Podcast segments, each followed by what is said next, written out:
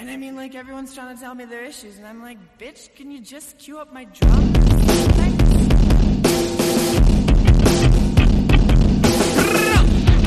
Welcome to Rebel Girls Book Club. I'm Harmony. And I'm Maggie. And we're here to take an intersectional, feminist approach to books from all over the spectrum. Bestsellers, we've got you covered. That one book from English class you hated while you read, but you can't forget, we've got that too. Comic books, nonfiction, it's all right here. So grab your tea, grab your blanket, and let's get rebellious about your favorite new reads.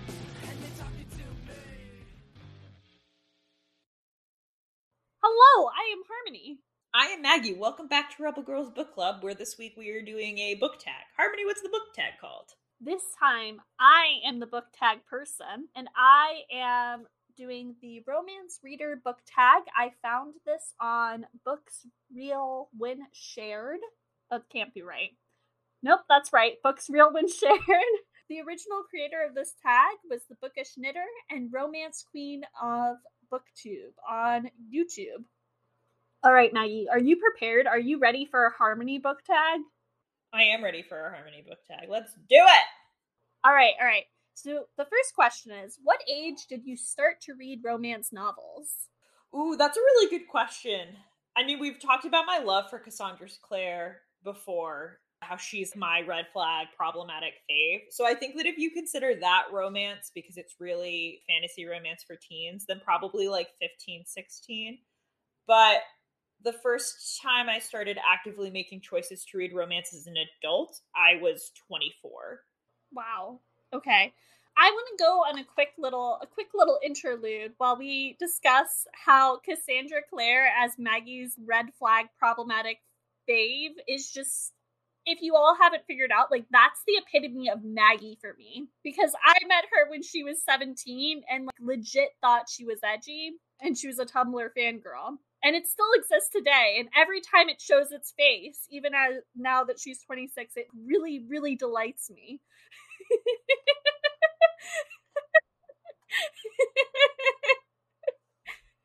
yes. Okay, I was nine years old when I read my first romance novel. I think I've shared that before. There was a sex scene, it was spicy. That was like my first sex scene, too, I think. I hadn't discovered anything else yet, so yay, romance. And then I I read one romance esque novel, rom com, because I've always really loved the Shopaholic series. I think when I was 21, because I was continuing that series. But then I really didn't touch it at all until I was 25, 26, 25, maybe. 25, I'm going to say. That's the series by Sophie Kinsella, right? Yeah. Yeah. Love the Shopaholic series.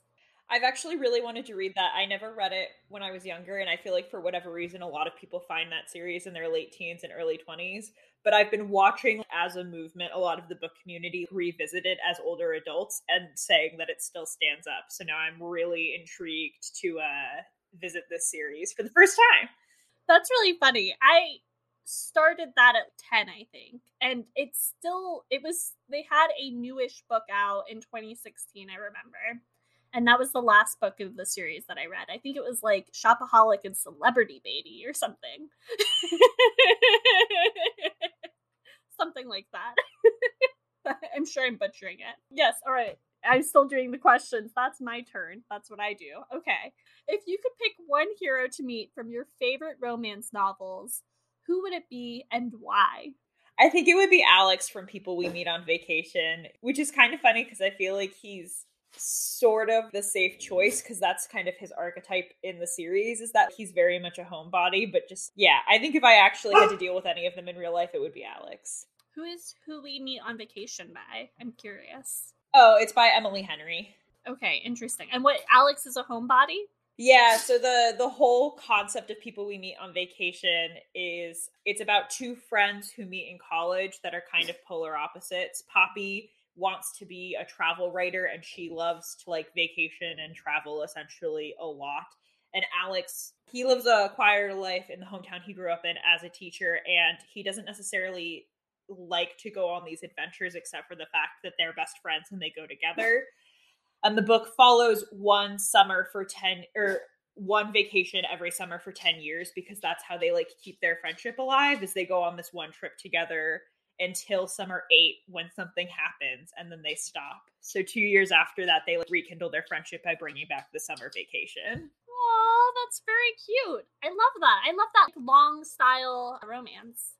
It really worked for me because you really got a sense of the building of their friendship and why they liked each other so much and the whole contemporary part of the romance itself only takes a week but it keeps flashing back to past summers so you get to see the whole thing build up even if their trip into becoming a romantic couple doesn't actually take that long. Okay. All right. Mine is jane. I would like you all to stop now and listen to our one stop one last stop episode if you haven't already for why i want to meet jane. I, I guess I'll elaborate a little. Um, she's really sexy. she's hot. She lives on the subway, and she knows how to fuck. exactly. but also, she's just really cool. That's my dream: is being with someone who fights cops but isn't scary at the same time because I think that you say you fight cops and you're brave enough. If you're that brave, you might scare me a little, but Jane doesn't scare me and also fights cops and could also make me orgasm and that's a dream. That's a dream boat. okay. the next question is Who are your favorite romance authors and why?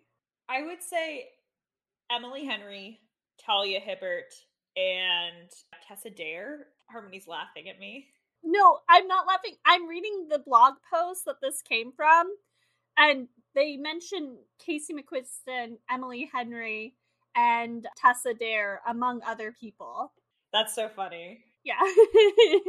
they're I mean they're they're some of the most popular romance authors. I I'm not that well versed in the genre as I'm sure you can imagine given that I really only started reading it a couple years ago and it's not something that I read a ton of. But I guess as to why Emily Henry books don't really read like romances a lot of the time. They really feel like contemporary literary fiction that has a heavy romantic element. And then the reason they're classified as romance is because they're spicy and they have sexy, sexy times, which isn't necessarily a requirement for me to like romance novels, obviously. But for me, it just really works the way that she talks about real life trauma in a way that feels serious and weighty. It makes me feel really connected to the characters. Talia Hibbert, I think, does such a good job of making an ideal healthy relationship actually mm-hmm. seem realistic and attainable. And also sexy like as we talked about in the brown sisters episodes she does such a good job at making it very clear that everybody deserves to have the love story that they want and i really can get behind that and then Tessa Dare books are just fun. They're so much fun. I guess Evie Dunmore too would be up there. They both write historical romances that have kind of like a feminist leaning or a feminist twist, even if that's not necessarily what would be historically accurate or whatever. And I just really like that because I love historical fiction and I want aggressive consent in my romance. So the fact that they marry those two things together makes me happy. That's very cute. I love that. I'm gonna have to check out these authors because I haven't read anyone except for Talia Hibbert. But I also have a smaller a smaller book palette, I guess. I also am going to say Talia Hibbert. she just what she's doing. Yeah, yeah. And also to be fair, that's the only person whose work I've read multiple copies of, I guess that I can think of in the romance genre that I genuinely enjoyed and thought was really well done. So yay, Tal. Oh wait, is that true? Yeah, it's true. That's true. Yeah, I was thinking about it. I think that's true. so for all the reasons Maggie said, Talia Hibbert. And then also I have to give it to Sophie Kinsella because that's the other person in the romance genre that I've read multiple works from. And, you know, they've been touchstone books for me because I discovered them so young. And they've just gone throughout large parts of my life. Yeah. Yeah. I love a good, fun, fluffy, funny read. I didn't think I used to, and then the pandemic made everything so sad, and now they're very mm-hmm. necessary. What is your favorite romance novel to reread? I don't think I've ever reread one of my romance novels. I mean, I guess The Infernal Devices by Cassandra Clare, if we're counting that, but I've never, I'm not a huge rereader. It's actually a problem in my life that we've discussed on the podcast many times before. I'm gonna have to go with Talia Hibbert, the Brown Sisters trilogy, because those are the only romance novels I can think of that I reread. I'm also not a huge rereader. I, it will happen on very rare occasions when I need something really comforting, but it, it happens super rarely. Would you like the next question? Yeah, lay it on me. All right. What book would you recommend to a non romance reader? Ooh. I would say the book that we're going to read next week on the podcast, which is Honey Girl by Morgan Rogers. There's romance in that, and it is a really cute romance novel, but it's much more about a 28 year old woman who has been on one path academically for a really long time and is now about to graduate with her PhD. And especially as a Black woman in a STEM field, is navigating the fact that that's a hostile environment to work in and to try and figure out what she's up to. And to me, those themes often outweigh, and she has a very complicated relationship with her parents because of all of this. Those themes are really what make up the core of the book, and the romance is not a side plot necessarily, but it's it's part of the journey. It's one of the supporting acts as she's figuring out what she actually wants and what she wants to prioritize in her life now that she's been given the choice to because there's really no more school to do. I should have answered this before Maggie because she kind of stole mine. And I say kind of because when I initially read this list, Honey Girl is what came to mind for all of the reasons that Maggie just stated. The fact that the romance is more of a supporting act, and it's just such a great novel about being a young adult and trying to find your place in this capitalist hellscape. But then, as I was just reading, I was like, well, obviously the Brown sisters, because that was my reintroduction into romance and that was magical. But now I kind of feel like Honey Girl might be a better answer because it's like not as romancy, and now I just don't know. So it's either the Brown sisters or Honey Girl for me. I mean, to be fair, I don't think that you could go wrong with either. I think that my first real reintroduction to romance it was Get a Life, Chloe Brown, but I have kind of a complicated relationship with that book specifically. I think that for me, the first book in the Evie Dunmore series, which is now escaping my brain, was my first reintroduction. And but I, I don't know that I would necessarily recommend that to everybody. It's very, very romance heavy and for me only worked because it was so historical fiction and that outweighed that for me. But I feel like Honey Girl, if you really just want to like dip your toes in, has the right blend of everything. And it's still a really cute and beautiful love story. It's so gorgeous and so heartwarming. Oh, I would say as well, if you don't know how you feel about reading sex, the sex scenes in that book are a little bit more fade to black, right, rather than being super, super explicit. So if you're new to that aspect of romance, Honey Girl's also a good choice for that reason which is also really disappointing. It's just very disappointing. I, I want to read more about the sex. I'm mad that is is her name Morgan Rogers? Is that the author's name? Yeah. Okay. Yeah. I'm mad that she did not include more sex scenes. I'm sorry. I know it's your book and your prerogative, but I would have enjoyed it. I would have too. If I had a complaint about it, it would have been that. But for people who might not necessarily be comfortable reading that or like or trying to dip their toes into that because they aren't familiar, it could be a good introduction. The next question, our our last question actually, is which is your favorite? Contemporary, suspense, or historical and why? Oh. You're acting like you have to think about that, Maggie. We all know you don't have to think about that at all. I mean, I guess historical. Were you genuinely questioning it? I was a little bit just because I think that if I was to list my favorite romance books, it would be Beach Read and People We Meet on Vacation by Emily Henry, which are very much contemporary romance novels. And also, they only gave three options there, and there's way more subgenres. And I think that if I was to give, I I gravitate most often towards fantasy romance. That's what I was gonna say too. Yeah, when you were thinking that, I was like, oh yeah, if, if I had more options, it would be fantasy romance. I in fact pulled up fantasy romance for this book tag that we didn't get to mention. Do do you want to do some honorable mentions, Maggie, of favorite romance novels that we didn't get to talk about? I don't know if I have any that I would actually recommend to the masses. I think that the reason that I hesitate to talk about fantasy romance is I feel like a lot of fantasy romance is really problematic because it can lean so far into alpha male stereotypes that come about because you're with a fae man and it's a different species or like a vampire dude, you know? And I feel like part of the reason I like all of the novels that I talked about here is that it does it like really subverts that very typical hero standard in the heteronormative relationships and half of the ones that we talked about are were queer relationships. I'm gonna recommend The Vine Witch, which Maggie was supposed to read and didn't. She bought another book instead. As a it's a heterosexual romance novel, but it's kind of like a discovery of witches if a discovery of witches wasn't so problematic, I'd say. I'm sure it's got problematic elements, but at least it's not as bad. And then I'm also going to recommend two graphic novels that kind of count for kind of count as a fantasy romance. They are The Girl from the Sea by Molly Ostertag and Mooncakes by Suzanne Walker. Those both depict really cute sapphic romances. The Girl from the Sea is YA proper, and then Mooncakes gets categorized a lot as YA, but I think it's more new adult. It features characters who would be college age or maybe a little bit older, but are still actual new adults. And then I'm also going to recommend a YA fic called Girl Serpent Thorn, which I don't want to tell people too much about, but if you like fantasy romance, I think that's a good place to start. And I would also choose historical from that list.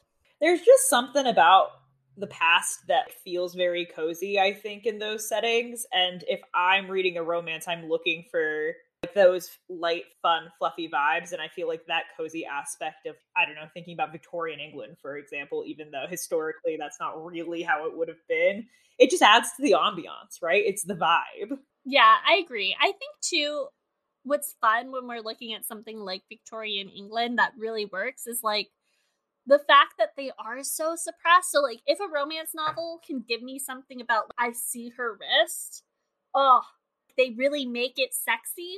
There's just something inherently hot about sexualizing things that shouldn't be sexy. Yeah, I think that there is, and there's also like a. I think it's because it ups the pining so much. And the pining is one of the sweetest parts of any romance novel you want a good pine. It's part of the reason why friends to lovers for me often works so well, or like fake dating, is because there's so much time where you feel like you couldn't or shouldn't be feeling the things that you do, and not for any reason that's problematic, but just because it's like going outside what you assume this script should be. Yeah, pining's hot.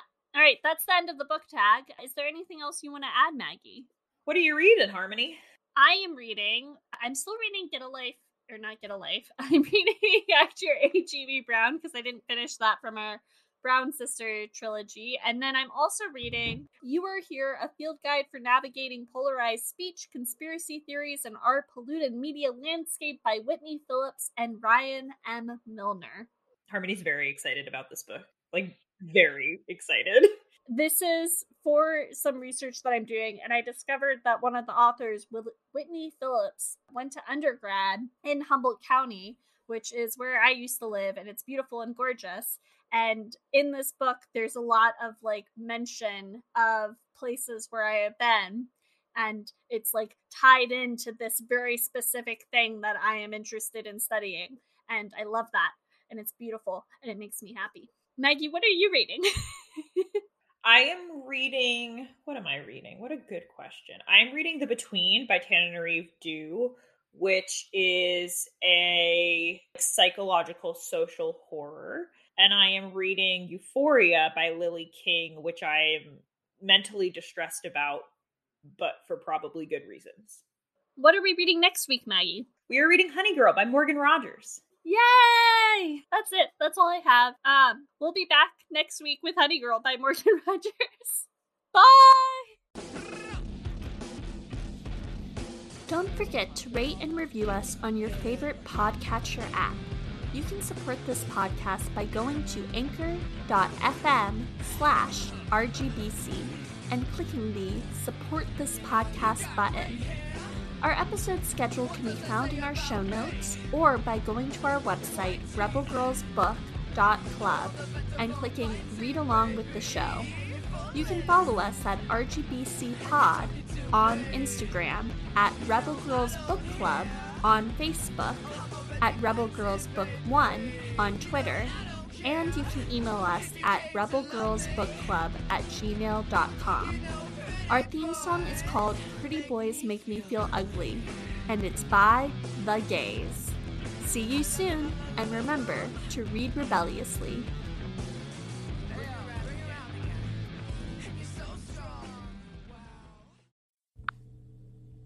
Rebel Girls Book Club is a part of the Frolic Podcast Network. Find more podcasts you'll love at frolic.media slash podcasts.